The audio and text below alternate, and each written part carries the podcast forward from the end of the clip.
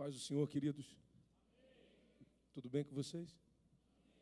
Tudo na santa paz? Muito legal estar aqui, muito precioso passar esse tempo aqui com vocês. Eu louvo a Deus por cada um desses jovens lindos, cheirosos, abençoados.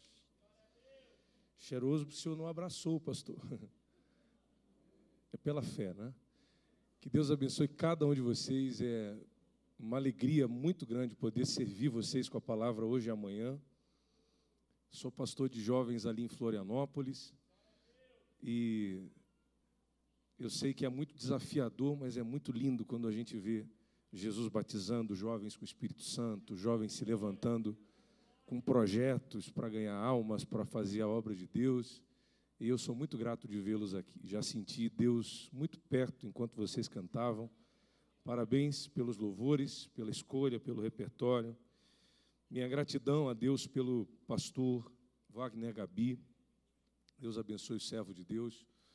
É, também cumprimentando o pastor Gabi, o pastor vice-presidente, eu cumprimento todos os pastores, não é? nossa retaguarda. Deus abençoe todos os servos de Deus. Alguns a gente já conhece há algum tempo, outros a gente está é, tá conhecendo, mas uma alegria servir. Meu amigo pastor Natanael, Deus te abençoe. Cumprimentando o pastor Natanael e os coordenadores, eu cumprimento toda a liderança, toda a diretoria. Vocês são demais, cara. Parabéns pelo trabalho que vocês fazem. A UMAD-se é uma referência para o Brasil, né? E eu, eu sou muito honrado de estar aqui com vocês. Esse é um dos maiores congressos de jovens do sul do Brasil, quem sabe um dos maiores do Brasil. Uma igreja tão linda, tão abençoada. Eu não me julgo capaz e não me julgo à altura, mas eu me escondo em Jesus, né? pelos méritos de Cristo é que a gente está aqui. Graças a Deus por isso. Porque se fosse por nós, né? mas é pelo que ele fez e não pelo que a gente faz. Você tem Bíblia? É claro que tem, né? Pega a sua Bíblia, por favor, Atos dos Apóstolos. Tem uma palavra de Deus para compartilhar com vocês hoje. Comigo aqui a minha esposa, essa moça bonita que está ali do meu lado. Né? Sempre que pode, me acompanha. Nós servimos a igreja ali em Florianópolis, então nem sempre dá, mas Deus preparou para hoje ela vir comigo, me fazendo companhia e dirigindo para mim. Né? A parte que ela não ficava com sono, ela dirigia. É, também eu trouxe é, reforço lá de Florianópolis, né? tem uma, uma irmã, Camila, Camila trabalha conosco ela serve lá também como nossa secretária e veio também para o Mates. Eu falei, Camila, lá tem muito moço solteiro em Curitiba. Né? Camila é solteira. A propaganda dessa aqui já valeu a viagem, já valeu o investimento. Né? Quantos solteiros, jovens, sol... quem está na pista? Levanta a mão aí, é a tua chance agora. Vai que alguém está só esperando essa hora para você levantar a mão e ver que você está para negócio, mas não é para qualquer negócio. Né? É, tem o, o, Escolhi Esperar, lá em Floripa a gente fundou o Não Escolhi, mas Estou Esperando. mas nós cremos num Deus que dá vitória, né? Nosso irmão que está adorando a Jesus, Deus abençoe nossos amigos, muita gente querida aqui. Atos dos Apóstolos, capítulo 28. Eu vou com calma, eu vou com calma, fica em paz. Atos 28, versículo 1. Abre aí no texto, por gentileza. Atos dos Apóstolos, capítulo 28, versículo 1. Amém? Havendo escapado, então souberam que a ilha se chamava Malta. E os bárbaros usaram conosco de não pouca humanidade, porque acendendo uma grande fogueira, nos recolheram a todos por causa da chuva que caía e por causa do frio. E havendo Paulo ajuntado uma quantidade de vides e pondo-as no fogo, uma víbora fugindo do calor lhe acometeu a mão. E os bárbaros, vendo que vendo-lhe a víbora pendurada à mão, disseram uns aos outros: certamente esse homem é homicida, visto que, como escapando do mar, a justiça não o deixa viver. Versículo 5 de Atos 28. Mas sacudindo ele a víbora no fogo, não padeceu nenhum mal. E eles esperavam que viesse inchar ou a cair morto de repente. Mas, tendo esperado já muito e vendo que nenhum incômodo lhe sobrevinha, mudando de parecer, diziam que ele era um Deus. E ali próximo daquele lugar havia umas herdades que pertenciam ao principal da ilha por nome Públio, o qual nos recebeu e nos hospedou benignamente por três dias. Até aqui o texto. Amém. Antes de você sentar, por favor, um minuto a mais em pé comigo, se você puder. Feche os teus olhos. Deus, eu te dou graças por essa palavra. Te agradeço pela tua revelação na palavra, que é a nossa direção. Nós te louvamos porque a tua palavra é vida, a tua palavra é pão, a tua palavra é alimento, a tua palavra é renovo, a tua palavra confronta e conforta, a tua palavra edifica e anima, a tua palavra dirige e mostra qual é a direção para onde a gente vai. Eu te peço, Senhor, fala conosco hoje por essa palavra que o Senhor me deu para compartilhar. Tu sabes que de mim mesmo eu não tenho e não posso, mas pelos méritos de Cristo no Calvário é que nós estamos aqui. Eu te peço uma vez mais, me dá a didática correta, a linguagem necessária, e que todos aqui, do maior ao menor, do mais novo ao mais velho, possam entender aquilo que o Senhor tem para nos dizer. E dessa maneira que a gente saia desse culto, Senhor, mais crente, mais cheios de Ti, mais vazios de nós. Que nós saiamos daqui renovados, fortalecidos e nutridos pela Tua palavra e pela esperança do céu. Em nome de Jesus. Amém. Pode sentar, por favor. Aleluia.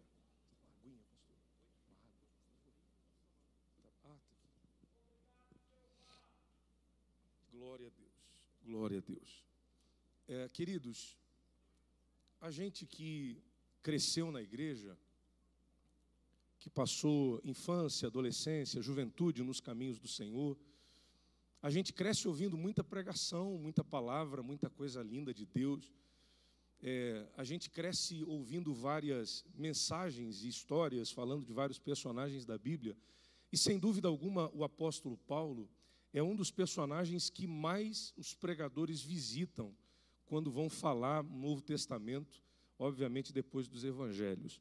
É um grande homem de Deus que foi chamado por Deus em circunstâncias muito muito difíceis, porque ele era um perseguidor do evangelho e Deus chamou ele para uma grande obra, para ser o apóstolo das missões modernas, para ser um grande ganhador de almas, aquele que iria popularizar o evangelho entre os gentios e Paulo viveu muita coisa extraordinária na presença de Deus.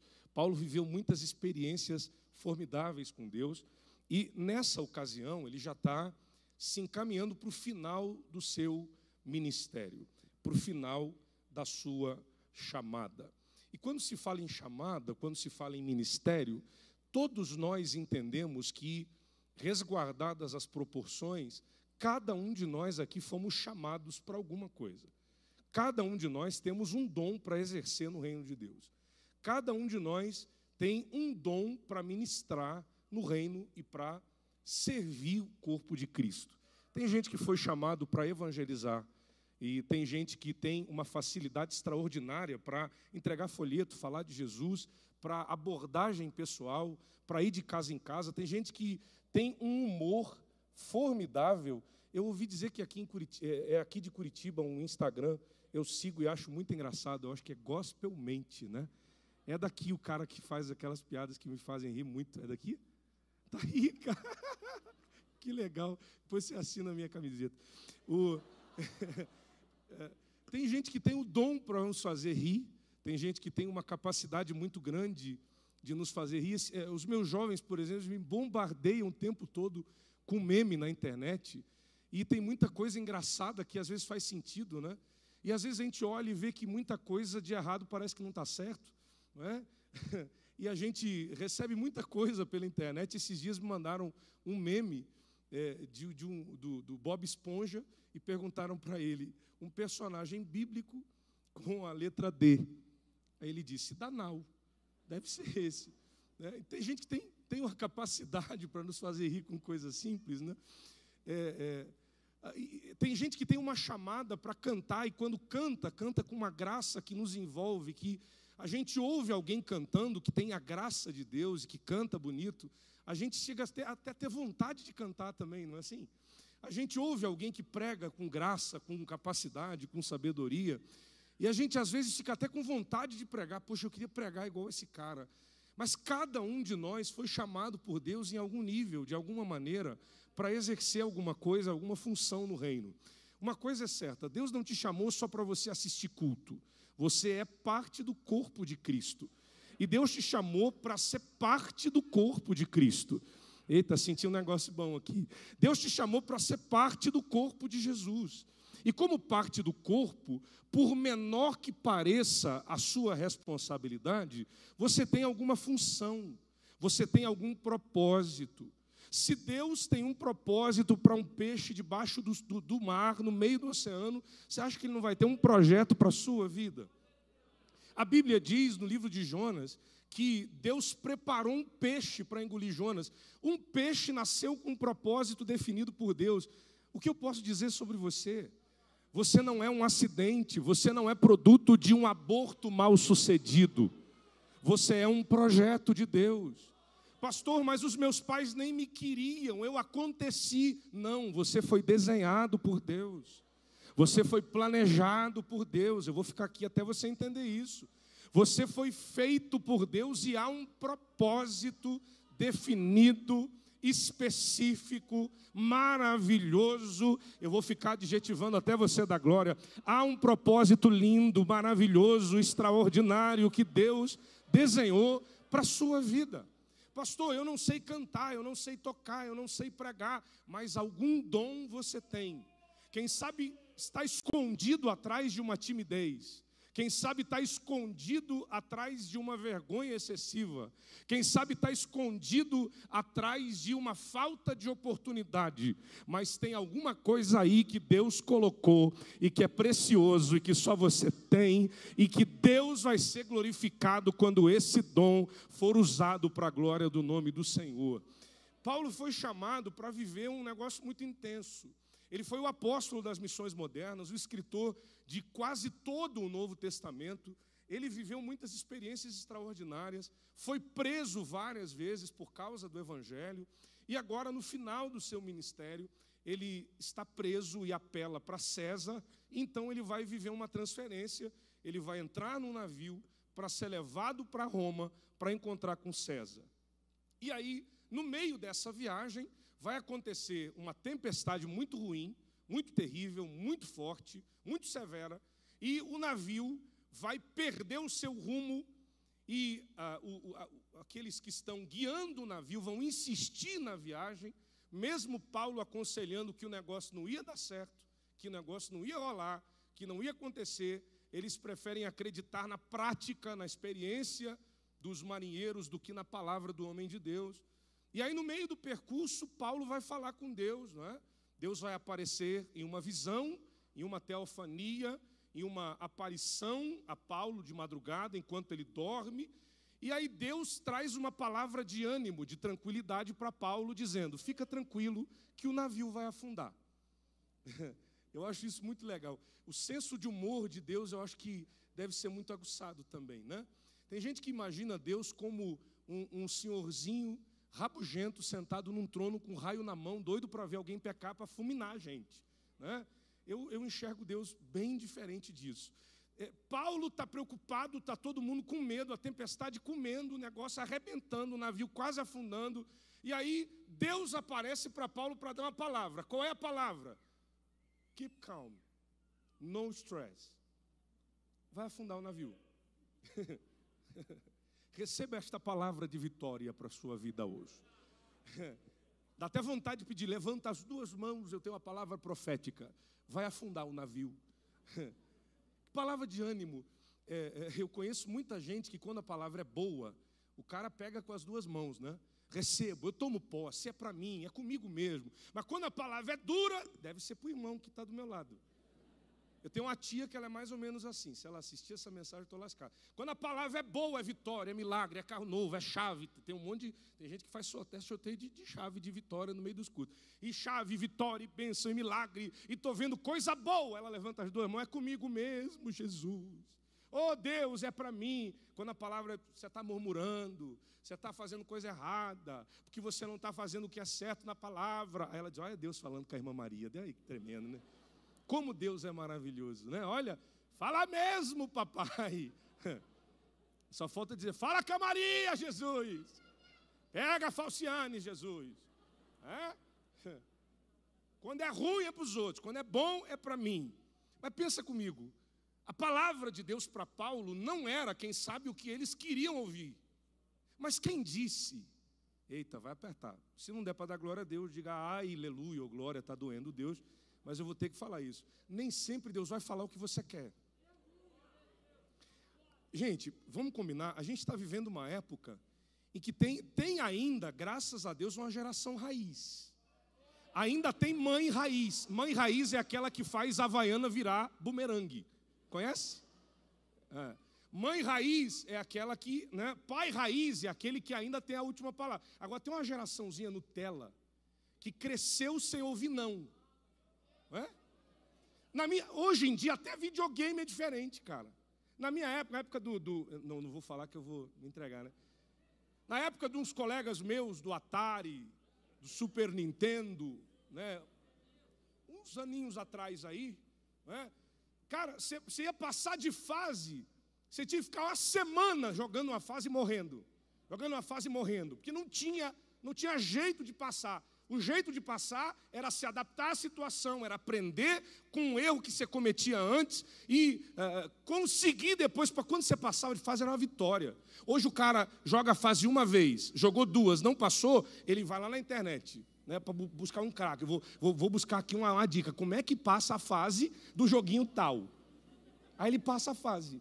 Geração Nutella. Nem passar a fase de videogame ele consegue passar. Agora imagina quando a vida apertar para o lado dele. Quando a tempestade ameaçar de quebrar o barco dela. Quando o namorado diz que não quer mais ela, ela diz: então eu vou morrer. Uma geração que não sabe lidar com perda. Uma geração que não sabe lidar com não. Se o pai diz, eu não posso porque eu não tenho dinheiro, aí ele faz escândalo não sabe lidar com a negativa, não sabe lidar com as crises, não sabe lidar com as tempestades.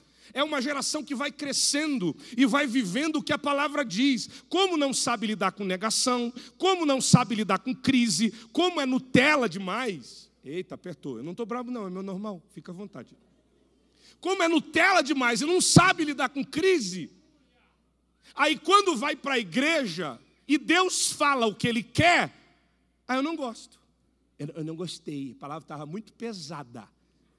Eu vou procurar um lugar mais light. Eu vou procurar uma mensagem mais legal, mais fácil. E aí anda por aí procurando alguém que fale o que ele quer. Alguém que fale o que ela gosta de ouvir. Deus não é obrigado a te agradar com o que ele tem para te dizer. Mas ele que sabe o que é melhor para você, até mesmo mais do que você. Ele sempre vai saber qual é a palavra que você precisa ouvir na hora que precisa ouvir, no momento que precisa ouvir. Nem sempre a palavra de Deus vai ser essa. Fica tranquilo, vou te pegar no colo, não vou te deixar afundar, o navio não vai quebrar, vocês vão chegar em segurança. Nem sempre a palavra de Deus é aquela que a gente quer. Às vezes Deus diz, vai afundar. Às vezes Deus diz não. Às vezes Deus não diz nem sim nem não, ele diz espera. Mas o que é importante é ouvir o que ele tem para falar. A gente que, que, que, fala da palavra, a gente tem sempre pelo menos três possibilidades. Eu posso pregar o que eu acho que você quer ouvir, olhar para você e pensar, vou falar disso. Acho que eles vão gostar disso. Eu posso falar aquilo que eu quero pregar, porque todo pregador tem uma mensagem que ele simpatiza mais, que ele fica mais à vontade de falar essa palavra. Ou eu posso fazer o que é melhor, orar, pedir direção para Deus e pregar aquilo que ele quer que eu pregue para a igreja.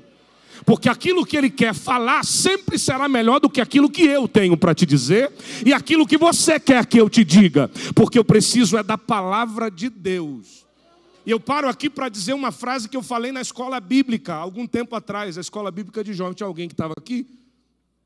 Os nossos altares precisam de menos eu acho, de menos eu penso que, porque o que eu penso nunca vai ser tão relevante quanto o que diz a palavra. Os nossos altares precisam de menos eu acho que, eu ouvi falar que, eu penso que. Não, o nosso altar precisa de mais assim diz o Senhor, e de mais está escrito que, porque é da palavra de Deus que vem a nossa garantia de vitória e a nossa certeza da salvação. A palavra de Deus é essa. Fica tranquilo, vai afundar. Mas ninguém, eita, eu gosto dessa palavra, ninguém vai se perder. Quem está com Paulo no navio? É todo mundo crente da Assembleia de Deus? Hã? Não, pastor, tem os da Batista, da Quadrangular, da Deus e Amor. É todo mundo crente? É todo mundo servo de Deus? É todo mundo. Lá no meio tem uma galera ruim. Tem gente que está indo para Roma porque cometeu crimes. Lá dentro tem gente que nem merece receber, quem sabe, essa graça de ser salvo e ser poupado do naufrágio. Quem sabe por uma justiça humana, por uma perspectiva de justiça humana, seria mais certo deixar morrer alguns daqueles. Só que a palavra de Deus para Paulo é, é, essa: por amor de ti, por tua causa, ninguém. Uma palavra de Deus para você que está orando por alguém aí. Aleluia, senti graça agora aqui. Você sabia que por causa de um justo, você sabia que por causa da sua fidelidade com Deus, você sabia que por causa de um crente dentro do navio. Deus pode salvar quem está dentro do navio. O navio pode até afundar. Palavra de Deus para alguém. Recebe quem crê, recebe quem quer, recebe quem tem fé. O navio pode até afundar, mas eu não vou deixar ninguém se perder. Receba esta palavra. Se você crê nela, Deus está dizendo: vou salvar aquele da tua casa lá. É esse mesmo que você pensou agora, porque você está orando por ele. Quanto mais você ora, mais revoltadinho ele fica. Fica tranquilo. Pode afundar o navio, porque a circunstância circunstância que Deus vai preparar para mover o barco, para mover o meio, mas Deus vai salvar aquele por quem você ora. Deus está dizendo: pode afundar o navio, mas ninguém vai se perder. A ideia deles era entrar no barco, ir até o destino, mas o propósito de Deus era entrar no barco, o barco afunda e eu levo eles para onde eu quero. Nem sempre Deus vai seguir nossas rotas. Eita, pastor, que palavra boa, né? Bem leve. É cajado gospel, recebe aí. Nem sempre Deus vai caminhar pela rota que você desenha, porque seguidores somos nós, não Ele. Eita, achei que você ia dar glória com essa. Quem segue é a gente. Ele que define o caminho, Ele que define o percurso, Ele que define a rota. Ele que define aonde para, ele que define aonde vai, ele que define o que vai acontecer. A rota dos caras era essa: entra no navio, atravessa e vai para o destino. A rota que Deus desenha é essa: no meio vai ter tempestade, o navio vai afundar, mas eles vão parar onde eu quero que eles parem, porque lá tem uma obra a ser revelada. Bendito seja Deus. Deus não respeita nossas rotas, porque Ele tem seus próprios meios, Ele tem seus próprios métodos, Ele tem seus próprios caminhos. E a minha Bíblia diz, não sei a sua, confira na sua Bíblia, lendo em casa, para confirmar se é assim mesmo. A Bíblia diz que os planos dele sempre vão ser melhores, sempre vão ser mais agradáveis sempre vão ser mais bem desenhados, porque o projeto dele é melhor que o seu, a rota dele é melhor que a sua. Pastor, mas a rota dele inclui naufrágio, mas na rota dele não se perde ninguém. Na rota dele tem tempestade, mas na rota dele também tem livramento. Na rota dele tem crise, mas na rota dele também tem testemunho de vitória. Deus pode não te impedir de chorar, mas ele sempre vai estar do teu lado para enxugar tuas lágrimas. Recebe aí, porque porque a palavra de Deus para a tua vida, Deus não vai te impedir de viver tempestades, mas Ele vai te guiar no meio delas e vai cuidar de você. Vai afundar, mas ninguém vai se perder. O navio afunda, ninguém morre, param numa ilha, a ilha é Malta, dominada por bárbaros. Vamos entender quem são esses caras, né? Bárbaros. Para os gregos e para os romanos, a civilização dominante do contexto. Todos que não eram nem gregos, nem romanos, bárbaros. Era um preconceito, né? Eles olhavam para os caras, não, não, é nem grego nem romano, o que, que é? É bárbaro. Agora, eles param numa ilha de gente que para grego e romano não é nem civilizada. Só que olha a atitude desses caras com quem acabou de sair do naufrágio. Eles acolhem, eles protegem, eles usam, segundo diz o escritor Lucas, de não pouca humanidade. Ou seja, eles têm uma atitude muito amorosa, muito cuidadosa, uma, uma atitude muito bonita de proteger, de acolher, de receber, de abrir a porta. E o texto diz, e é aqui que eu quero trabalhar com você um pouquinho, porque é, eu tenho trabalhado com esse texto há alguns meses, mas a bem da verdade, esse texto tem trabalhado mais em mim do que eu nele. E o texto diz que eles acenderam uma grande. Quem está comigo? Acenderam uma grande fogueira.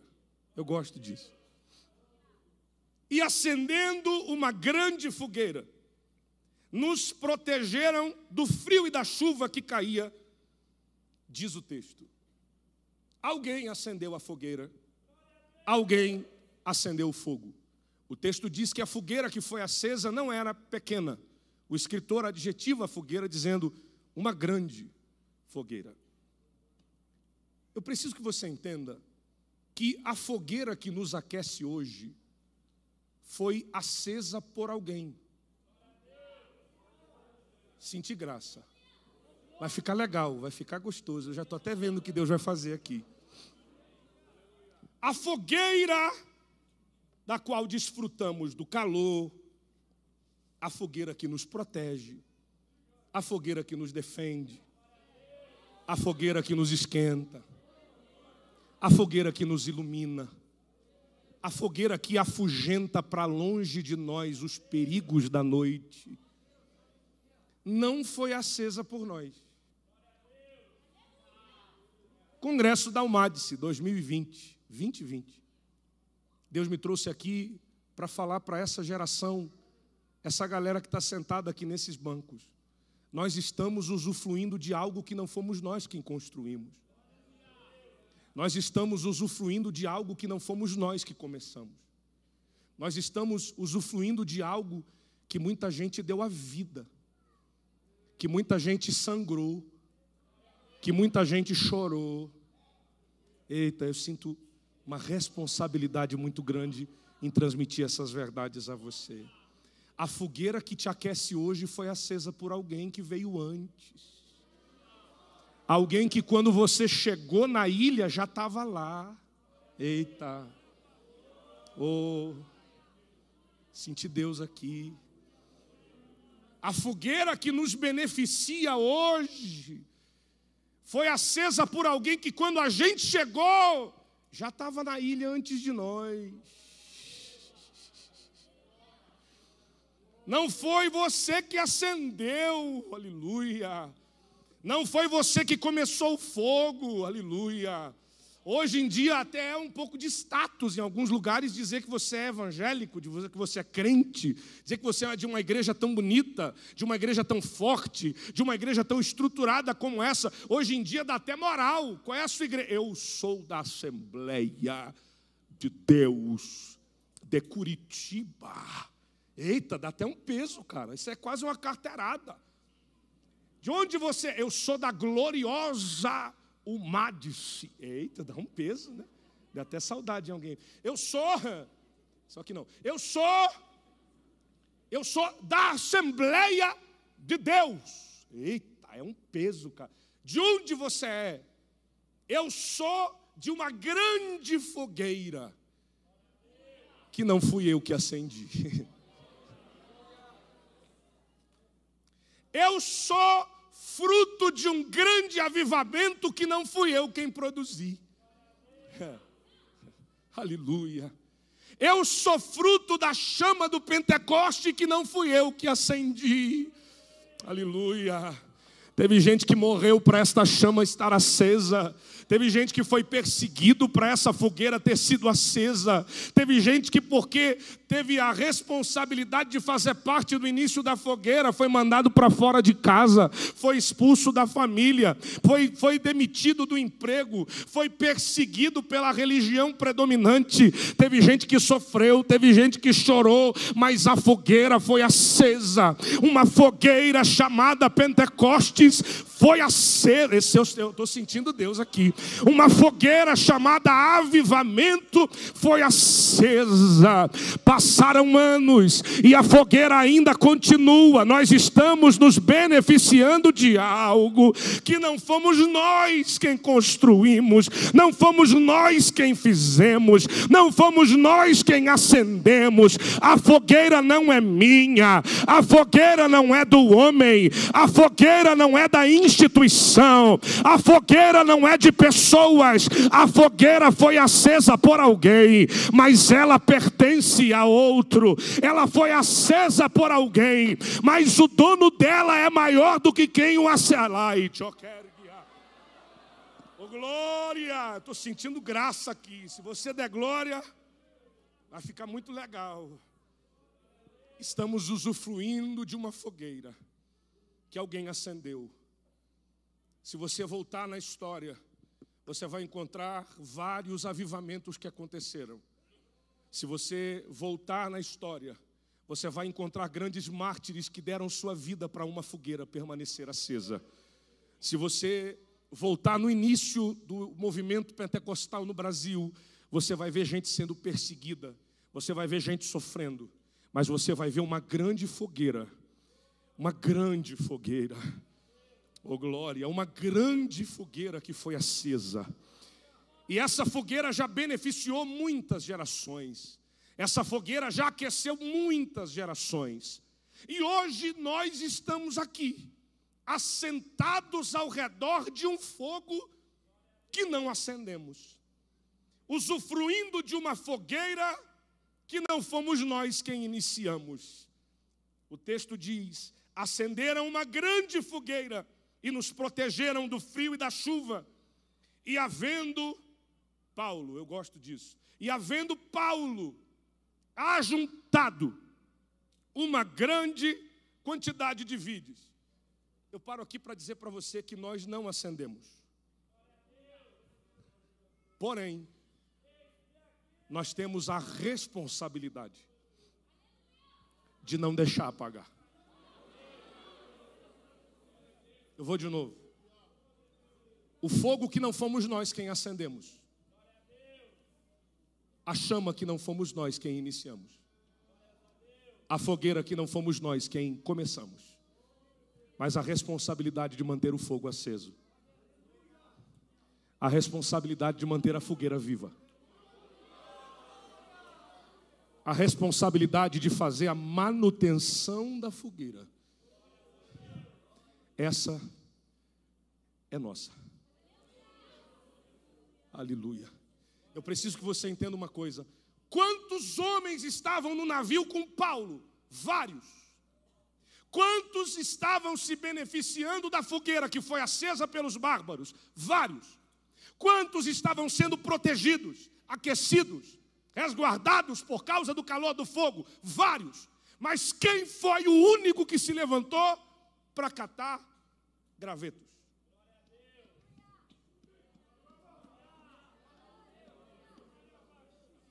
Nem todo mundo que vem no culto se preocupa com a fogueira.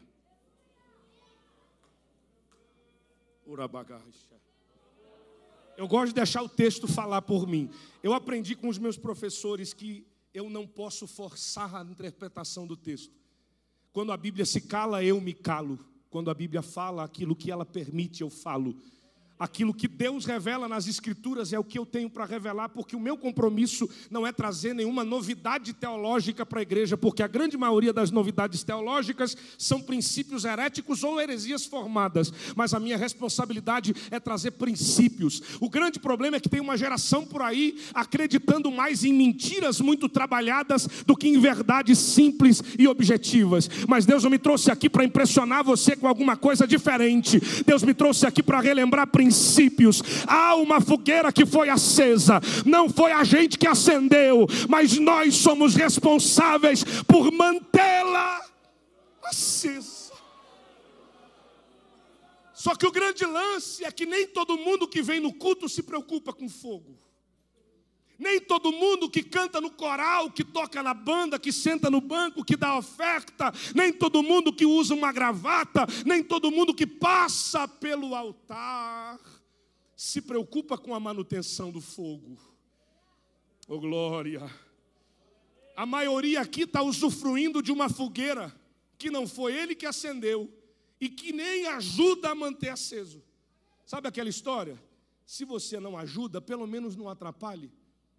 Mas tem gente que só quer se beneficiar de uma fogueira que não é dele, que não foi ele que acendeu. Mas na hora de ajudar a manter o fogo aceso, não, eu não vou sair do conforto da fogueira. Eu não vou sair do conforto. Aqui está quentinho, aqui está gostoso. Aqui não está chovendo, porque ir buscar gravetos é uma função que te impele a sair do conforto do fogo, a sair do conforto do ambiente da fogueira, a sair do conforto e da proteção e segurança do ambiente que te defende, para ir para lugares hostis, para ir para lugares úmidos, para ir para lugares chuvosos, para ir para lugares difíceis, procurar combustível para manter o fogo que aquece todo mundo aceso. Mas quantos se levantam? Quantos desejam? Quantos saem do conforto? Quantos acordam de madrugada? Quantos vão para a vigília? Quantos fazem propósito de ler a palavra todo dia? Quantos vêm para a reunião de oração? Quando é festa, eu quero. Quando é festa, eu vou. Vou aparecer? Legal, vou sair na foto, estou lá. O holofote vai me pegar, a câmera vai me filmar, eu vou aparecer. Então eu vou, estou dentro, bora, partiu, hashtag tamo junto. Agora não, é para arrumar banco, não, é para é é limpar o lugar, é para passar vassoura, é para ajeitar cadeira, é para limpar o banheiro, é para receber na porta. Não, mas lá na, porta, na recepção, eu não fui chamado para receber. Não, não. Eu não fui chamado para mexer em banco, eu não fui chamado para isso, eu não fui chamado para servir, eu fui chamado para ser servido. Tem gente que não está entendendo o que é a fogueira, tem gente que ainda não entendeu o que é evangelho, tem gente que ainda não entendeu o que é reino, tem gente que ainda ainda não entendeu o que é palavra, Deus está dizendo: levanta do teu conforto, rapaz. Deus está te chamando para fora, Almadice. Deus está chamando Almadice 2020 para esse tema. Isso aqui não é só tema de cartaz, não é só frase de camiseta, é palavra de Deus revelada para a igreja. Deus está dizendo: eu quero você fazendo a diferença lá fora, eu quero você catando graveto quando ninguém está vendo, eu quero você fazendo a manutenção manutenção do fogo. Glória. Oh, glória. Deus está te dizendo: eu estou precisando de catadores. É sobre isso que eu preciso pregar a você.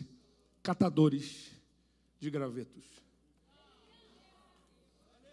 A igreja de hoje não precisa de mais um artista gospel. Pastor, vai apertar? Já está apertando. Segura aí, vou ter que falar algumas verdades que Deus me deu enquanto eu orava essa semana. A igreja de hoje não precisa de mais um malabarista de púlpito. A igreja de hoje não precisa de mais um animador de plateia. A igreja de hoje não precisa de mais um super músico. A igreja de hoje não precisa de mais um grande artista de palco. A igreja de hoje não precisa de mais nomes famosos. A igreja de hoje precisa de mais catadores de gravetos. O Rabacau RS. Catadores de gravetos às vezes são anônimos. Catadores de gravetos às vezes não são lembrados na hora do lanche. Catadores de gravetos às vezes não são lembrados nas ordenações ministeriais. Catadores de gravetos às vezes não têm seus nomes citados nas mesas convencionais. Catadores de gravetos às vezes não vão ter Instagram, não vão ter Facebook, às vezes não vão ser conhecidos e desejados. Catadores de gravetos às vezes não vão ser aqueles mais fotografados. Catadores de gravetos às vezes são aqueles que você olha na igreja e não sabe nem o nome. Mas ah, se não fossem esses catadores de gravetos anônimos Anônimos que oram, anônimos que pagam preço, anônimos que não abrem mão do. Ah, meu Deus, eu estou sentindo Deus. Anônimos que não abrem mão de uma vida de santidade, anônimos que não negociam os seus princípios, anônimos que não negociam a sua fé, anônimos que entenderam que Evangelho não é autopromoção, mas é apontar para Cristo e para a sua cruz, anônimos que entenderam que Evangelho não é exaltação do homem, mas é o homem exaltando a Deus anônimos que entenderam que o chamado da igreja é catar gravetos.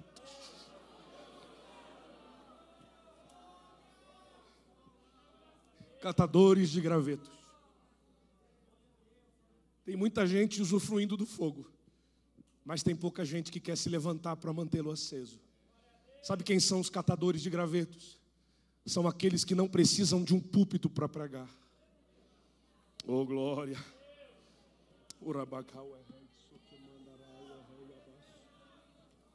São aqueles que não precisam de um microfone para falar de Jesus, porque ser corajoso aqui em cima pregar bonito aqui em cima, falar aqui com o microfone na mão, ser santo aqui, aqui dentro, com um monte de crente é fácil. O desafio é ser santo lá fora. O desafio é dizer não para o pecado quando ninguém está vendo. Isso é caráter de Cristo. O desafio não é ser santo quando você está com toda a galera da igreja te olhando. O desafio não é ser santo quando você está do lado do teu pastor e do teu líder. O desafio é ser santo quando você está com a porta do teu quarto fechada e com a janela do mundo aberta na palma da tua mão e o diabo dizendo vai, peca, cai, não tem problema. Aí você fecha o celular, fica offline para o mundo, abre uma conexão banda larga com o trono da graça e diz: Eu não vou negociar os meus princípios, eu vou catar graveto que é melhor, eu vou manter a fogueira do meu coração acesa. Quem está entendendo o que Deus está dizendo, reage. Quem está entendendo o que Deus está falando, adore. Urabacai,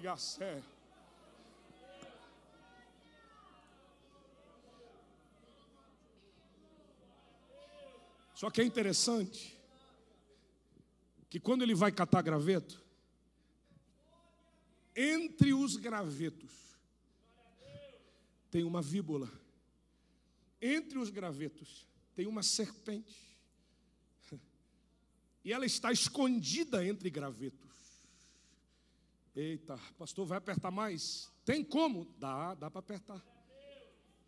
Vai sair mais alguma coisa de Deus aqui para alguém. Entre gravetos, às vezes tem víboras. Mas graveto não é coisa boa, graveto não mantém fogo aceso, graveto não é combustível para manter. Pois é, mas tem víbora que às vezes parece até graveto. Mas, pastor, como que eu descubro? Põe fogo.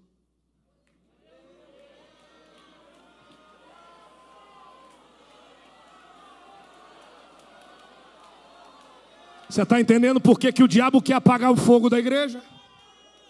Você está entendendo por que, que Satanás não quer mais que a gente ore?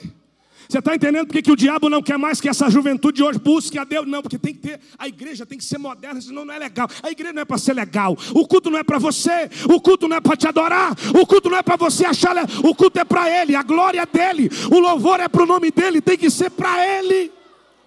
Você está entendendo por que, que o diabo não quer que a gente ore? Não quer que a gente santifique, não quer que a gente faça jejum, não quer que a gente viva mais em Deus. Por quê? Porque quanto mais longe de Deus a gente está, menos fogo a gente vive. E quanto mais longe do fogo, mais víbora se cria entre gravetos. Mas como eu descubro, pastor, o que é graveto e o que é víbora? Joga no fogo. E fugindo gosto dessa palavra. Fugindo, gosto desse verbo. Fugindo do calor. O diabo não suporta o calor da fogueira. O diabo não, isso aí que você acabou, ele não suporta isso. Essa mão levantada, essa boca santa aberta, esse grito de aleluia, essa rajada de linha, eles ficam malucos, o diabo fica endemoniado no inferno quando vê fogo na igreja, quando vê Pentecoste na igreja, quando vê oração. O diabo não tem medo do teu terno, mas pastor é brilhoso, igual do surfista prateado. O diabo não tem medo do teu sapato, mas pastor dá até para se espelhar nele. O diabo não tem medo da tua credencial, o diabo não tem medo da tua conta no banco, o diabo não tem medo medo do teu iPhone 11, o diabo tem medo de crente que ora. Aonde tem fogo ele foge, aonde tem fogo ele foge, aonde tem fogo ele não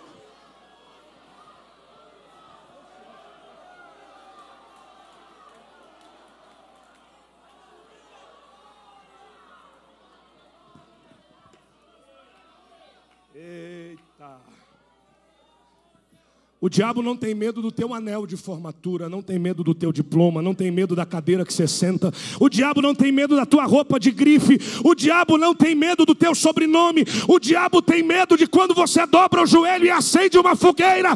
O diabo foge do calor do fogo. Tem serpente. Joga graveto no fogo. Pastor, o meu grupo não vai. Pastor, a minha igreja parece que tem alguma coisa que não vai. Pastor, o grupo que eu lidero parece que tem alguma coisa que está travando o crescimento. Eu acho que tem serpente. O que, que eu faço?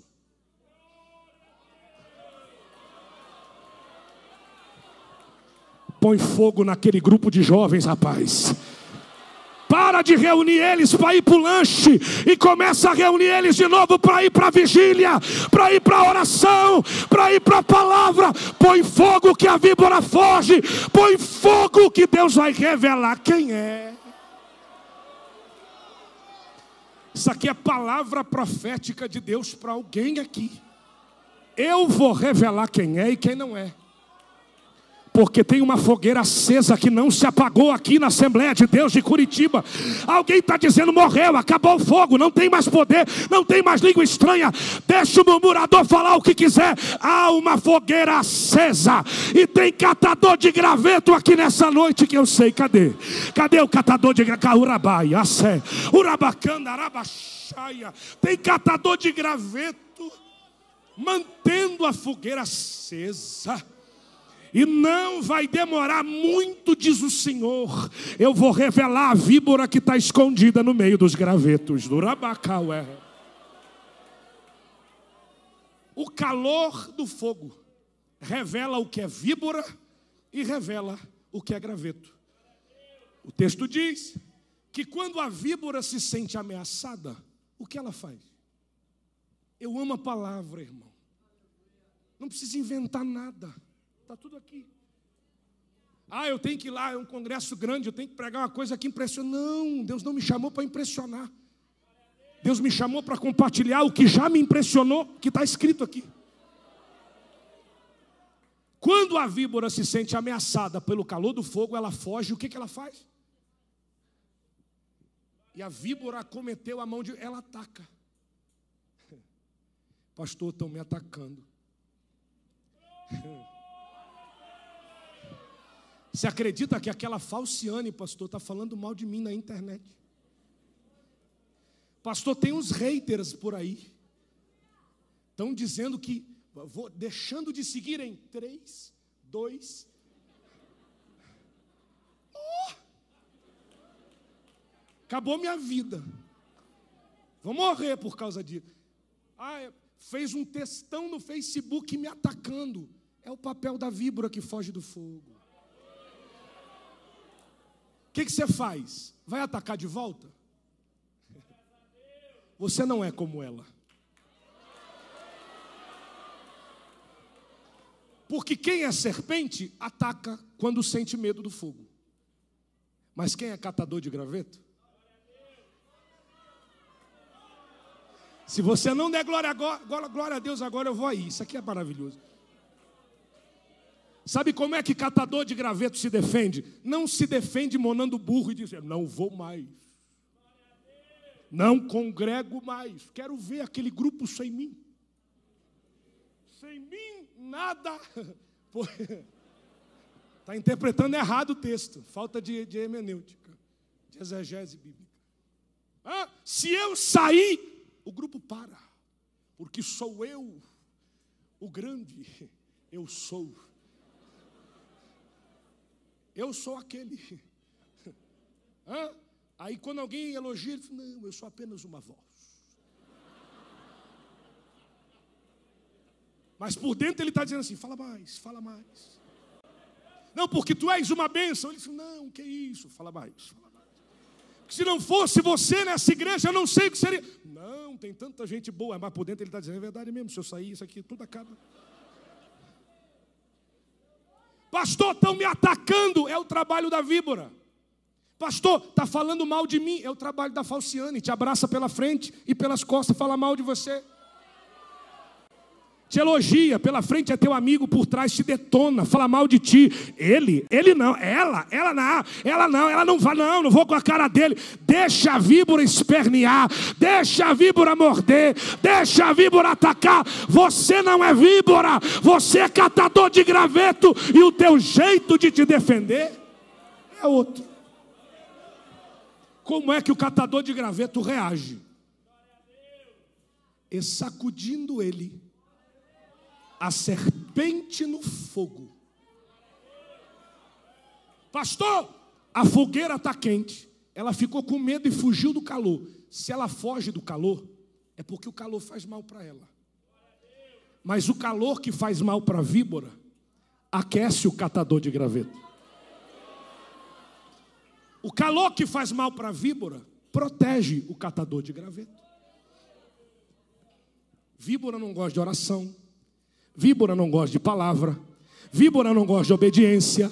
Víbora não pode ouvir falar de submissão. Eu não me submeto a ninguém.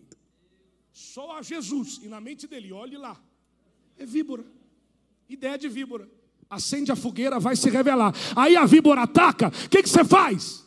Joga no fogo que o fogo resolve. Sabe o que Deus está dizendo? Deixa que eu resolvo por você. Não vai se sujar com ela. O veneno dela não vai te matar. Joga no fogo. Aumenta a intensidade do fogo. Pastor, está doendo. Ora mais. Está difícil. Jejua mais. Está difícil. Vai mais para a igreja. Estão apertando a perseguição contra o meu ministério. Seja mais obediente. Seja mais submisso. Vai mais para a oração. Se esconde em Deus. Vai para o meio da fogueira e deixa o fogo fazer o serviço dele. Vou terminar. E os que estavam ao redor olharam para Paulo e ficaram esperando. Eu gosto disso. Inchar, cair e morrer.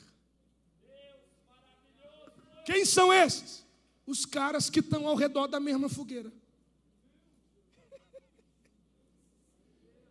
Eu gostei do pastor. Meu Jesus. Essa reação que eu tive também, pastor, quando Deus me revelou isso aqui. Quem são esses? São inimigos? São os demônios do inferno? Quem são esses? É aquele capetinha do Instagram que a mãe diz assim: se você der mais um pio, você está morto. Aí o, aquele chifrudinho vermelhinho com garfinho na mão, fala pio. Fala pio, fala pio. Não vai dar nada, fala pio. Aí o menino, pio. Aqui jaz, pio. Né? Mãe raiz. É demais, né? Quem é que diz? Quem é que espera? Eita, olha o baixão aí. Quem é que está dizendo vai inchar, vai cair e vai morrer? Quem? Quem está ao redor da mesma fogueira que ele está mantendo acesa. Ele está se sacrificando por causa desses caras que estão esperando que ele enche, caia e morra. Ele está se submetendo a manter a fogueira que beneficia esses caras que estão esperando que ele enche. Isso aí, isso aí vai se exaltar no instantinho você vai se exaltar, vai inchar. Já está meio inchadinha. É retenção de líquido, fala para ele. É, já está meio inchada. Hã? Vai inchar. vai cair, uma hora ou outra vai ter gente de braço cruzado ao redor da fogueira, só esperando você cair. Você pensa que é fácil eu vir aqui falar tudo isso aqui para você numa festa dessa? Mas isso aqui é o que Deus me mandou falar. Deus ainda me falou essa madrugada ao meu coração. Não afrouxa, rapaz. Vai lá e fala o que eu te dei. Eu estou aqui. Minha perna está tremendo, mas eu estou falando tudo que Deus está me mandando falar para você. E Deus está dizendo que vai ter víbora que vai se revelar, mas o calor do fogo vai arrebentar com ela. Tem falso, tem murmurador, tem fariseu que está só esperando a tua queda. Oh glória! Mas passando o tempo, nenhum mal lhe sobreveio. E quem esperava que ele iria inchar, cair e morrer, mudou de parecer. Eita, eu vou, eu vou parar aqui. Eu vou parar aqui.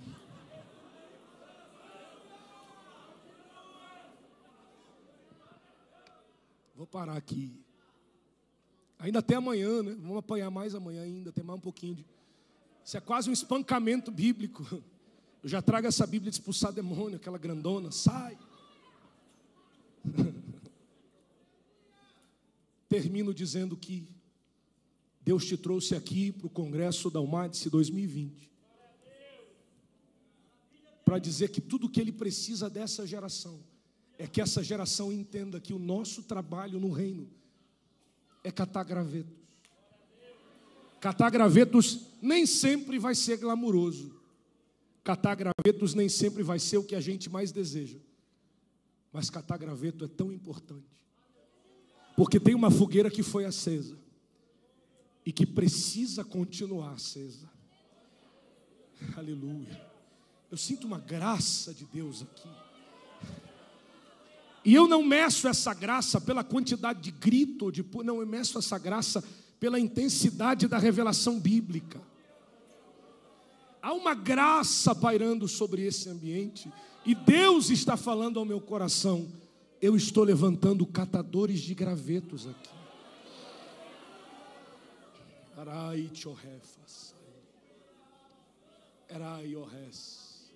Gente que se preocupa com a igreja, gente que ama a sua fogueira.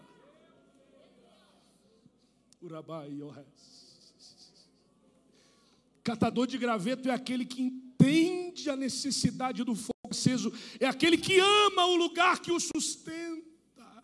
É aquele que ama a sua igreja, que ama o fogo, que ama o seu pastor, que ama servir no reino, que ama ser servo de Deus. Catador de graveto é aquele que entende: esse fogo é tão importante, ele não pode apagar.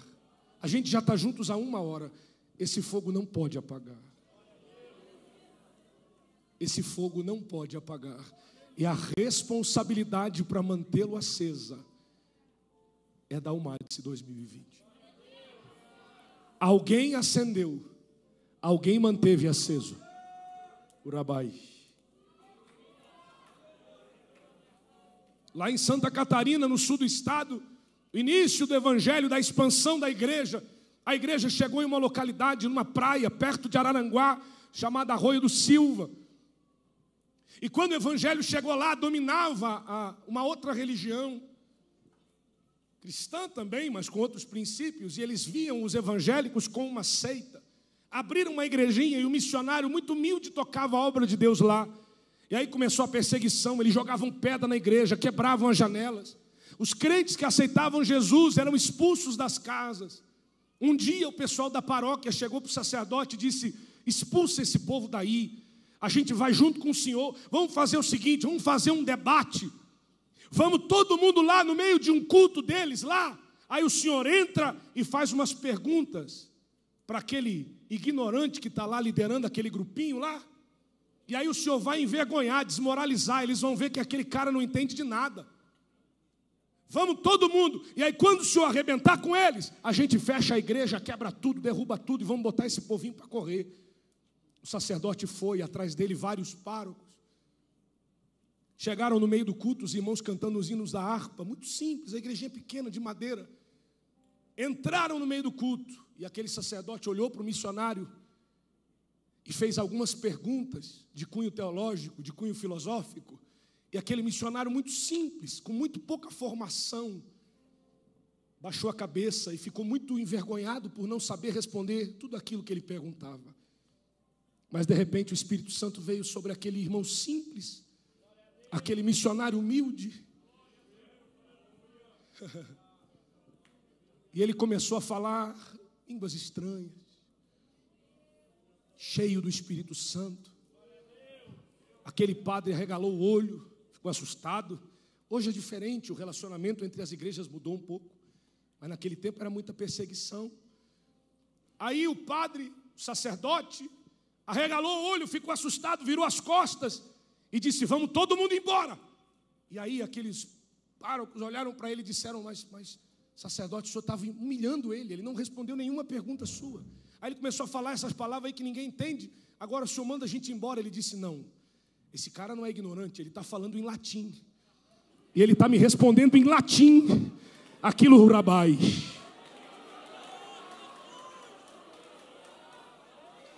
Não mexe com esse povo. Ele acabou de falar para mim em latim: não mexa com essa igreja, porque essa igreja tem um dono. A fogueira foi acesa e a responsabilidade de mantê-la acesa.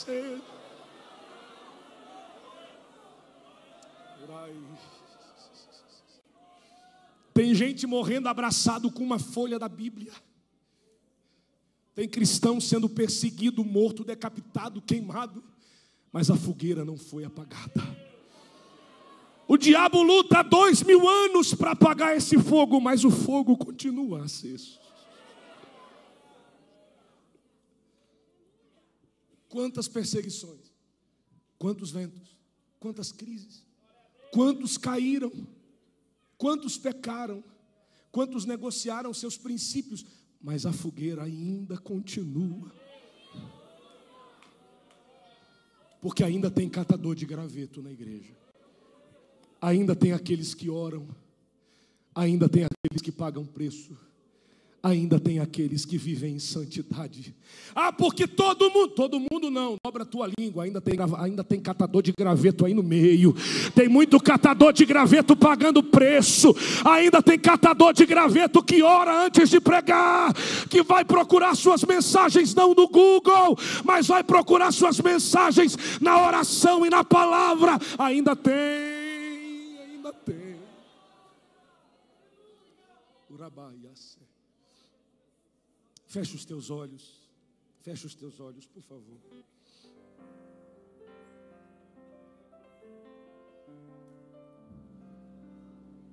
Feche os teus olhos agora. Se você pode, coloca a mão no seu coração. Fala com Deus agora.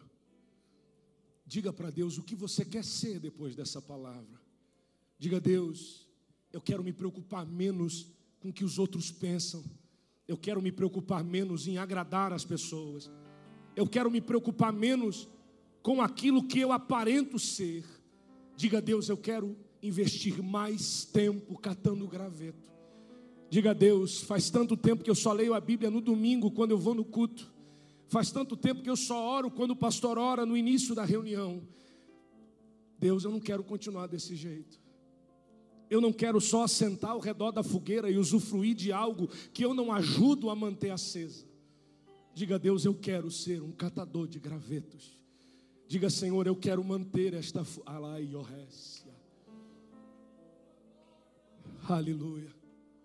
Aleluia. Aleluia. Aleluia. Mão do teclado, você me ajuda?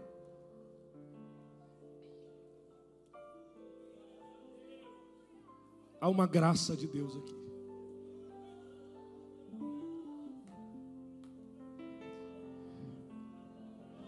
Eu não preciso ser reconhecido por ninguém.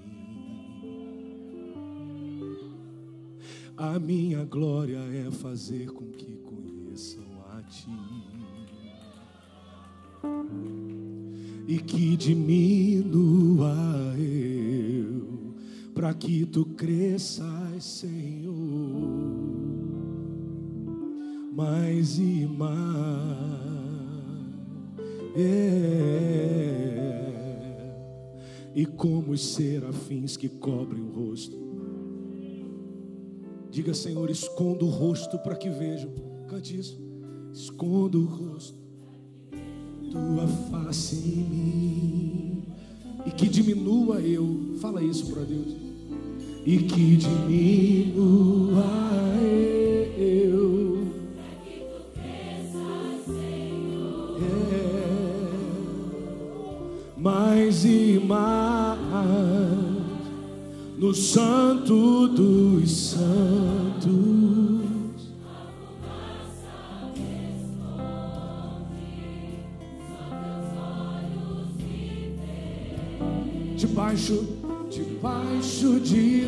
Tuas asas.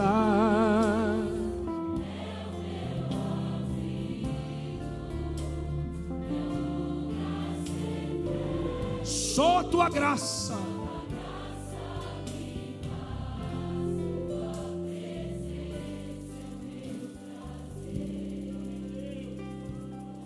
Que se abra o céu,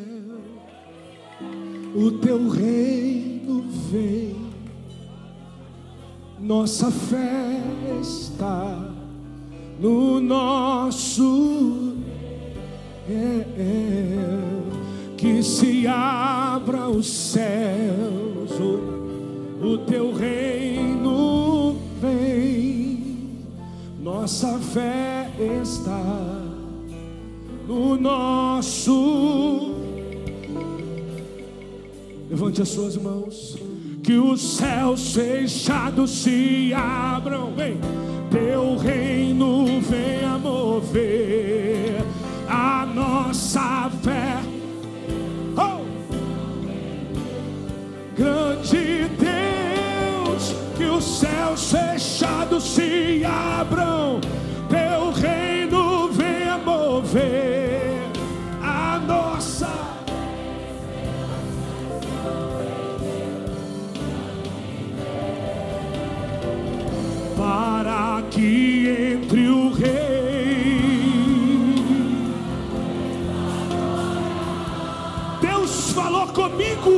nessa madrugada.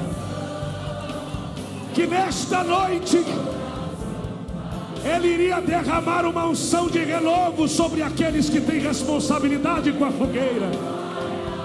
Só quem foi chamado para catar gravetos, fique em pé comigo.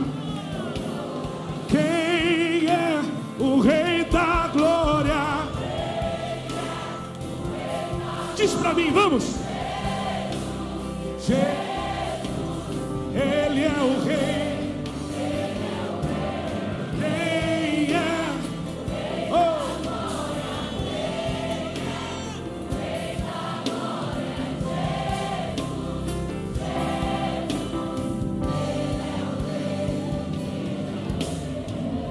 Como eu amo seu nome, tens o nome mais lindo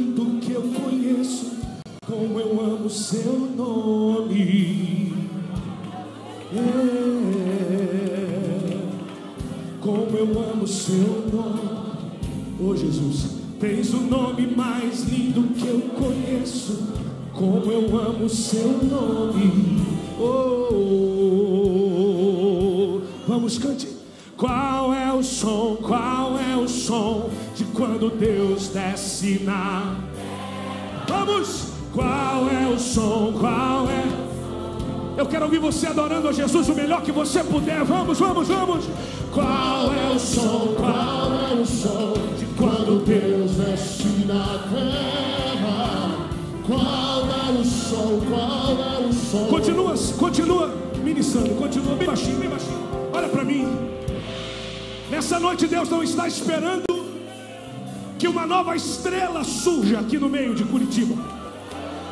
Nesta noite Deus não está esperando que um novo artista gospel brote no meio de vocês.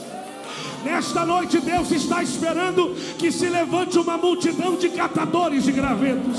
Aqueles que amam a fogueira, aqueles que entendem a necessidade do fogo, aqueles que vão dizer sim para o chamado de Deus.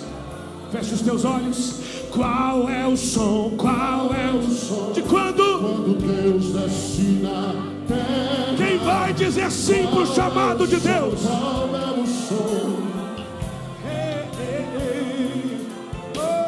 Qual é o som? Qual é o som?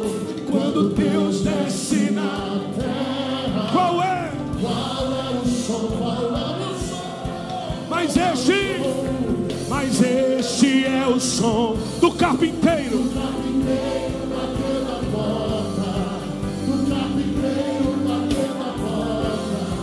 Quem vai abrir a porta para ele aqui, meu querido? Vamos! Este é o som.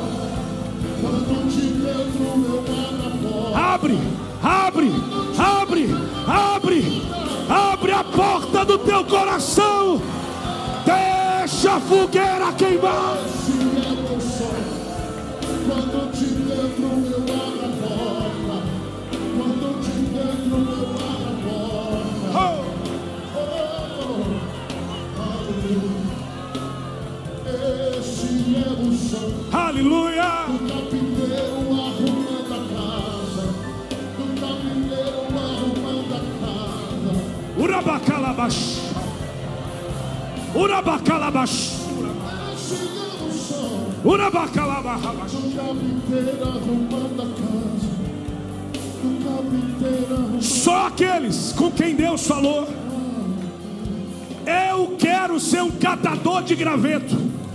Pastor, eu quero ser um jovem que ora.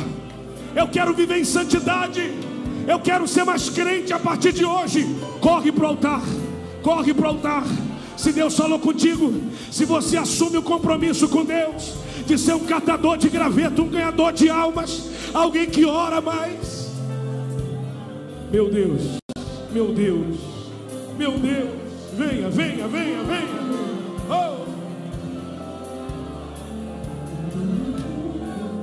Jesus.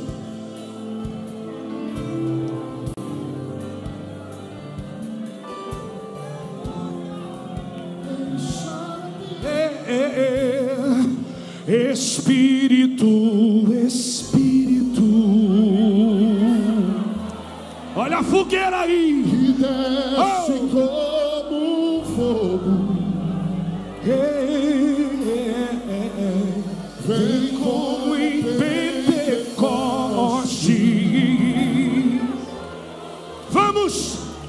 E enche-me dá lugar, de novo. dá lugar,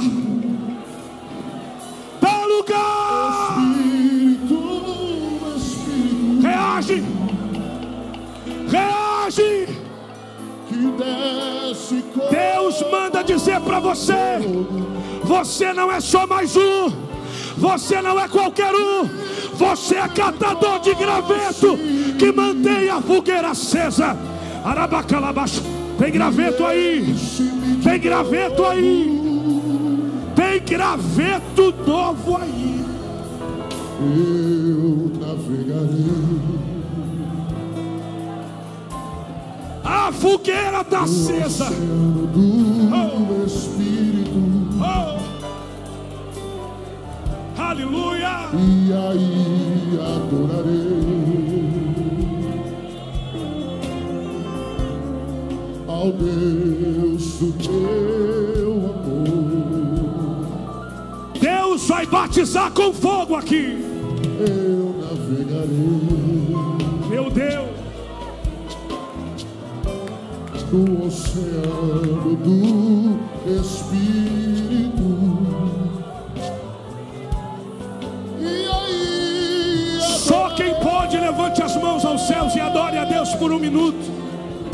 Adore a Deus por um minuto. Deus, o meu amor, Adore a Deus.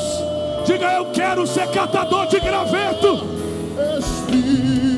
Está nascendo hoje aqui um incêndio chamado avivamento. E aonde tiver graveto, esse fogo vai pegar. Quem veio para adorar, adore. Quem veio para adorar, Urabaia, Urabacaia, Churamandaraia. Se você é batizado com o Espírito Santo, reage, dá lugar, dá lugar.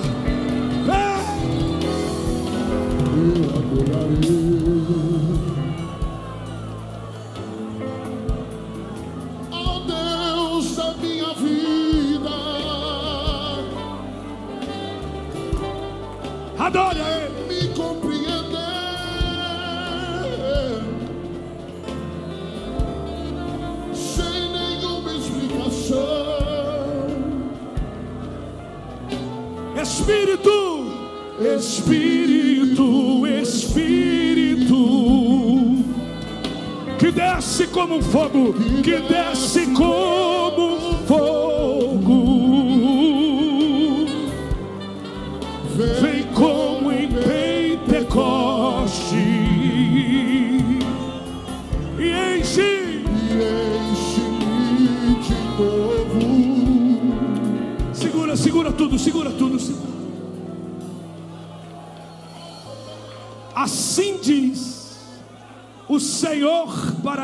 igreja: há uma fogueira acesa, uma fogueira que permanece acesa por causa das lágrimas, por causa dos joelhos que se dobram, por causa dos anônimos que permanecem fiéis à minha palavra. Levanto eu nesta noite, responsáveis pela manutenção do fogo, e para que saibam que sou eu quem falo convosco, pela minha palavra, eu vos dou um sinal da minha presença nesta casa. Há um perfume de adoração que tem subido as minhas narinas. Perfume com flagrância de sinceridade e adoração verdadeira, chegou diante do meu trono. Eu me inclinei para ver, e encontrei gente fiel. Alaite, eu quero que eu faça. Encontrei adoração sincera. Encontrei uma fogueira que ainda permanece acesa. E por causa disso, eu estou soprando uma brisa do meu Espírito Santo, que começa a soprar sobre esta fogueira. Alaite o querefaçai. E a fogueira que já era grande, amplia o seu tamanho, porque tem gravetos chegando agora. Alaite o que é pouco você. Alaite o que mandurgue você, entra comigo nesta visão de que porrasse. A fogueira e o vento soprando, e a par que orrece. E aonde tiver graveto, o fogo pega. Aonde tiver serpente, o fogo destrói. O fogo revela e o fogo afugenta. Agora, no meio da minha igreja, eu sopro uma brisa do meu espírito. Aqueles que são batizados com meu Espírito Santo, eu renovo agora as línguas estranhas. Eu renovo agora os cânticos espirituais. Aonde a minha brisa soprar, eu batizo com Espírito Santo, porque eu ainda sou Deus que me revelo no fogo. O rabai que o que pouca série que o mandarás. Eis que a comitiva chega no meio de vós. E a comitiva carrega bandejas, e nas bandejas tem presente. E eu começo a distribuir dons no meio desta raitioquebanácia. Aonde estiverem aqueles que são batizados, aonde estiverem aqueles que são chamados, aonde estiverem aqueles que têm seus corações abertos, recebam da minha parte o que eu vos mando. Assim diz o Senhor dos Exércitos. O Ramandaiosé. Espírito, Espírito, O rabacanto que rafaz. O ramanda hawet se do gufat se. Alai o ho kot se pro kuvet se. Renanchou que ao impruvia se. Levanta um coral agora cantando no idioma dos céus. Tem jovens agora que eu estou presenteando com cântico espiritual. Agora, Escutem o barulho do céu na terra. Escutem o barulho do céu na terra. Turamanana canto.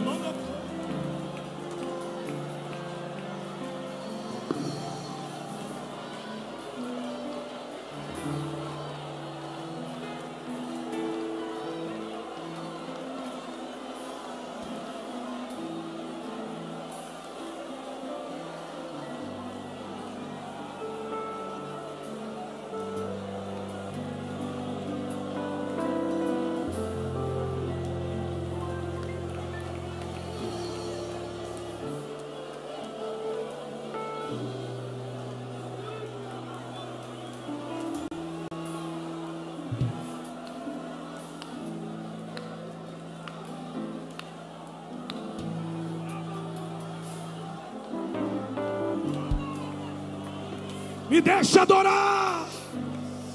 Pastor Sequinel, tu é pastor vice-presidente de campo. Rapaz, tem ética. Vice-presidente não pode pular. Quem está pulando aqui é um crente, salvo, cheio do Espírito Santo. Me deixa adorar. Me deixa adorar. Me deixa. Urabai, Urabacandaraia. Levanta as duas mãos para os céus. Reage, reage, reage. Dá lugar para Deus. Dá lugar para Deus. Receba o que eu estou recebendo agora. Receba. Receba o que eu estou recebendo agora. Receba. Receba. Receba. Receba de Deus o que eu estou recebendo pela palavra.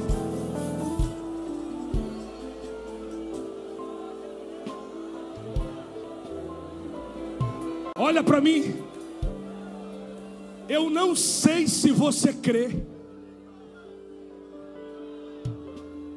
Porque tem gente que só crê no que viu.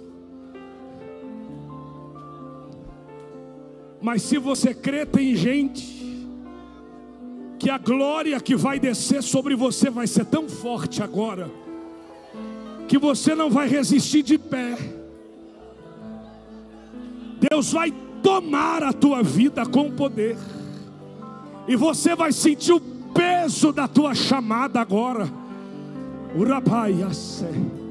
Espírito Santo, aqueles que foram chamados, aqueles que foram chamados, aquelas que foram chamadas para serem os catadores de graveto da última hora da igreja, enche ele, enche ela, toma ele agora, toma ela agora, pega, pega, pega, pega, pega, seja batizado agora, seja cheio, olha ali que coisa linda. Espírito Santo, o Senhor tem liberdade para arrebatar agora em sentidos. Arrebatamento de sentidos. Ah, oh, meu Deus do céu, meu Deus do céu, toma agora, toma agora, toma nas tuas mãos esse moço. Ele jejuou a semana inteira para ser cheio. Ela orou o congresso inteiro, o mês inteiro, para ser tocada por ti. Toma ela agora, Jesus. Enche ela agora, Jesus. Meu Deus. Meu Deus.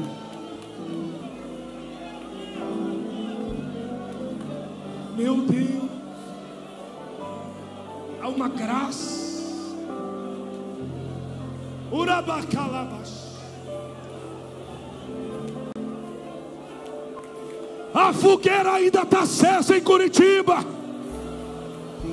Ainda tem fogo sobre esse altar, porque ainda tem catador de graveto aqui, meu querido.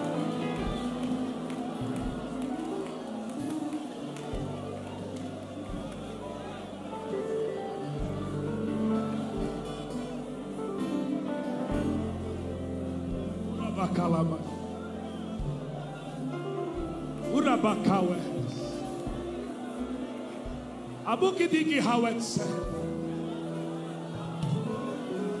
Alawe hetse kyo Alawi reprove essa. Turigi abashe. Jesus, traz ele aqui, Jesus aqui. Traz ele aqui. Traz ele aqui que tem. Alai, ó, é, ó. Ixi, tem brasa aí. Alai, que mandará Turabacalabash. Você quer ver algo lindo de Deus? Tem fogo aqui, tem furabaias. Alabacana no que faço. Pacaxé. Olha essas línguas que eu coloco na tua boca agora, filha, ó. Alabash. Olha esse fogo que eu coloco agora nos dinamahauas. Churigiawehe. Alaitu que bandou que faça.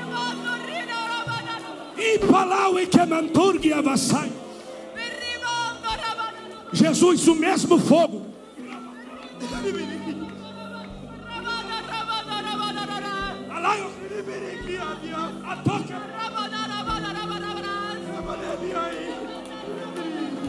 Recebe de Deus agora.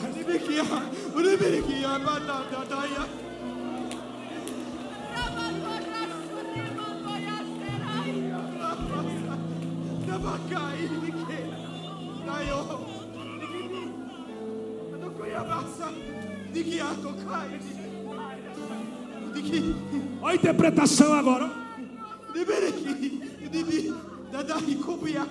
Sim.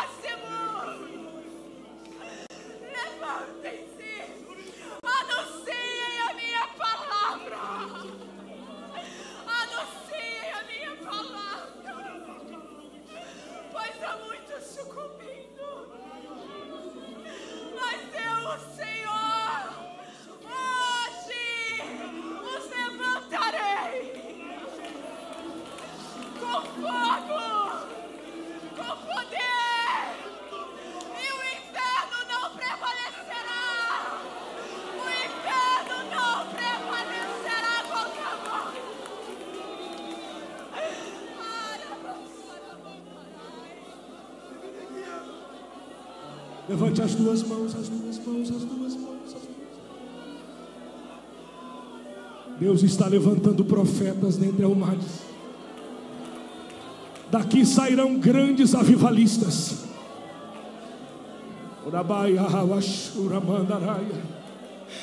Daqui sairão pregadores que vão alimentar uma geração com a palavra da doutrina bíblica.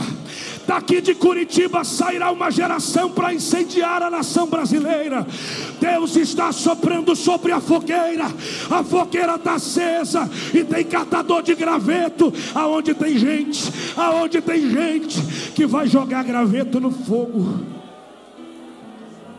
Receba o toque, receba o renovo. Receba a graça.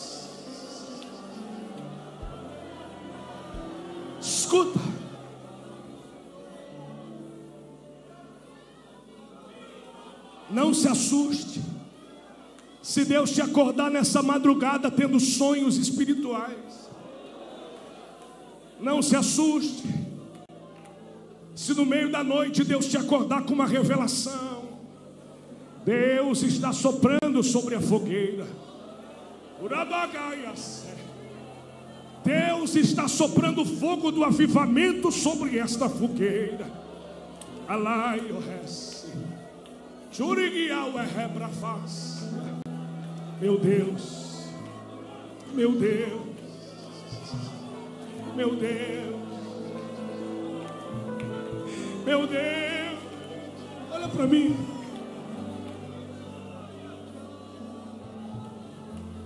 Há muitos anos atrás, eu cresci na igreja, eu passei minha infância, adolescência na casa de Deus. Com 15 anos eu já viajava pregando a palavra. Um dia eu vim pregar aqui em Curitiba, com 17 anos de idade. Era um menino, cheio de sonhos. Os irmãos me pegaram na rodoviária e disseram: Vamos levar você para conhecer a igreja sede de Curitiba. Na época o pastor Pimentel era vivo. Eu entrei pela porta, isso aqui era aberto do lado, não é? Era de madeira, os detalhes de madeira marrom. Eu olhei a igreja tão grande, eu nunca tinha pregado numa igreja grande. E aí eles disseram: todo ano, no mês de janeiro, acontece um grande congresso de jovens aqui. E eles sempre trazem os maiores pregadores da nação para pregar nesse congresso. Eu olhei para o tamanho da igreja, eu olhei para os irmãos, eu baixei a cabeça e disse: Jesus, será que um dia o teu propósito vai me trazer até esse lugar? Aí eu baixei a cabeça e disse: Não, isso não é para mim. Eu sou muito pequeno para isso. Hoje, quando eu coloquei a minha esposa no carro, estava vindo pregar aqui. Quem sabe para vocês que me convidaram, pode não ter esse peso todo, mas para mim isso aqui é uma promessa de Deus. Para mim, esse altar aqui não é só mais uma agenda, é o meu Deus dizendo: sou eu quem te guarda, sou eu quem cumpro minhas promessas. Olha para mim, tão certo como Deus me colocou aqui. Não porque eu mereça, não porque eu tenho. Deus está dizendo: se preocupe com catar graveto, que na hora certa, os maiores altares dessa nação ouvirão a tua voz sobre ele. E quando você abrir a tua boca, não vai ser palavra de homem, vai ser palavra de Deus. Porque os altares da igreja brasileira precisam de catadores de graveto. Gente que vive o que prega. Gente que não prega só daqui, mas que prega daqui. Eu termino. Quantos querem entregar sua vida para Jesus nessa noite? Levante a sua mão bem alto e dá um tchau para eu ver você. Quantos querem reconstruir uma vida? Onde está a segunda? Onde está? Lá no meio. Onde está a terceira?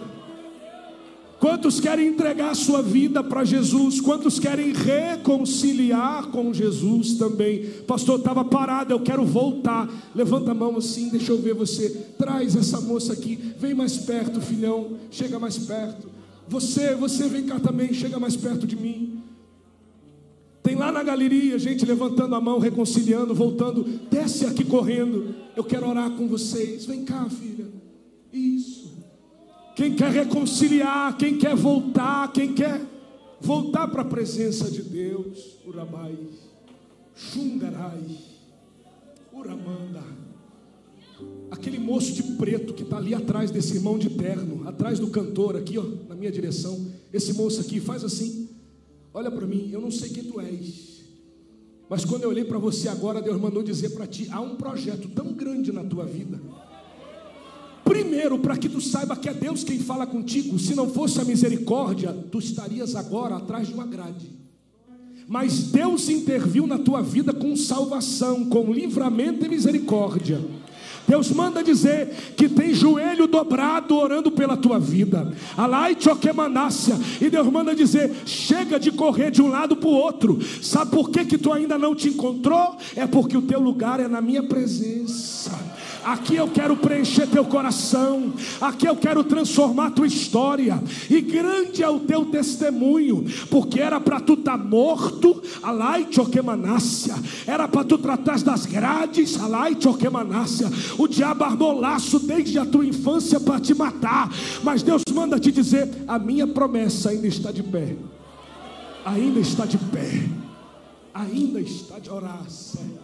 Eu olho para ti eu vejo hospital, eu vejo máquina, eu vejo ambulância, eu vejo uma, uma porta de uma cadeia aberta, e eu vejo a mão de Deus fechando e um barulho de grade batendo, e Deus dizendo: Ele não vai para lá. Porque há um propósito de Deus para a tua vida. Se é Deus quem está falando contigo, corre aqui e vem fazer um propósito com Deus. Que a tua vida nunca mais vai ser a mesma depois desse dia. Jesus, Jesus. Jesus. Tem mais gente vindo, vem mesmo, vem mesmo. Quem está aceitando Jesus ou reconciliando, levanta a mão para eu ver, levanta a mão. Olha aqui, isso é precioso, filhão. Isso é precioso para Jesus. Quem olha quanta gente aqui diante do altar, quanta gente, quanta gente, quanta gente, quanta gente, quanta gente. Urabacalabachai, Urabacalabachura, depois eu quero falar mais com esse moço aqui. Tem algo mais de Deus aqui ainda.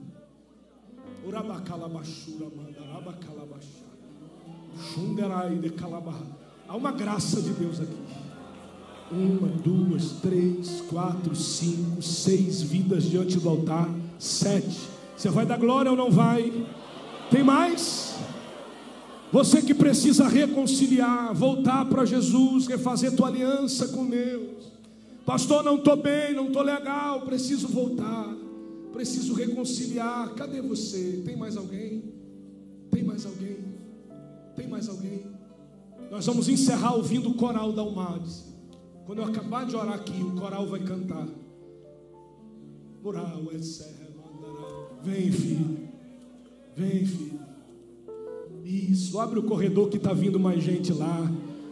Tem mais umas moças vindo ali. Tem, oh, glória. Você vai adorar Deus ou não vai? Oh, oh como isso é precioso, Jesus. Gente, são 10 horas da noite, ninguém saiu. Ninguém saiu. Obrigado pelo carinho de vocês, o respeito com a palavra. Eu saio daqui hoje dizendo: Eu entreguei tudo que Deus me deu para entregar. Abraça quem está perto, eu quero orar com você, mas eu preciso que você faça grupos de oração agora. Isso, isso. Abraça agora, abraça agora, abraça agora. Isso. Você vai orar com ele, você vai orar com ela. Quando eu acabar de orar, o coral vai cantar. Eles têm um medley muito lindo. Eu não quero ir embora antes de ouvir esse coral cantar de novo. Está lindo demais ouvir vocês. Abraça dois, três, quatro, faça grupos de oração.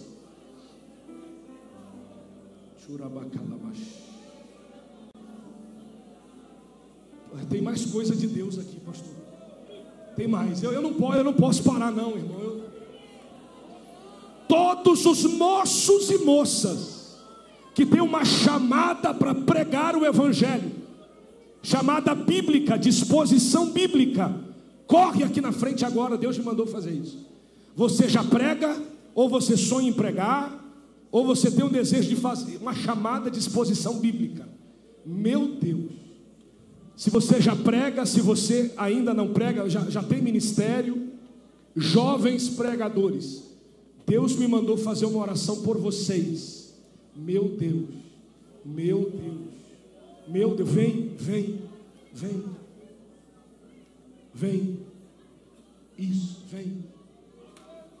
Urabacaia. Jovens pregadores, venha para o altar agora. Olha aqui para mim, moço, moça, você que prega, você que ministra, você que faz uso do altar, olha aqui para mim. Você não é um artista. Você não é uma estrela. Você é um catador de gravetos. Enquanto você se preocupar em catar graveto, Deus é quem vai fazer a tua agenda. Deus é quem vai soprar o teu nome. Rabai. Shunderai. E eu pedi para esses pregadores e pregadoras virem à frente, porque Deus vai levantar uma geração muito forte aqui em Curitiba. Como em outros tempos, Deus vai levantar uma geração muito poderosa, muito poderosa. E Curitiba vai ser um grande exportador de avivalistas, de evangelistas, de ensinadores, de pregadores, de mestres do ensino, de doutores na palavra e de gente cheia de dom. O raiz. Abraça, abraça ele agora, ora com ele. Esse irmão que está na tua frente não é teu adversário. Ele não vai disputar agenda e congresso contigo. Ele está lutando no mesmo exército para ganhar as almas que você não vai ganhar, para chegar aonde você não puder chegar. Uns Deus chamou para capitães de 100, outros de 50, outros de 500, outros de mil. Uns Deus chamou para Jerusalém, outros para Samaurabai Oresse. Faz assim com a tua mão, filho. Estou eu te abrindo uma porta. Essa porta é um projeto. Nesse projeto tem gente que eu estou colocando no teu coração, que eu já te mostrei, porque tem muita gente falsa no meio, mas eu vou fazer uma limpeza, vou mostrar quem é e quem não é, o que é graveto e o que é serpente, e nesse projeto eu vou colocar nas tuas mãos uma geração, e eu vou usar para alcançar muita gente ferida, muita gente distanciada, e muita gente perdida dentro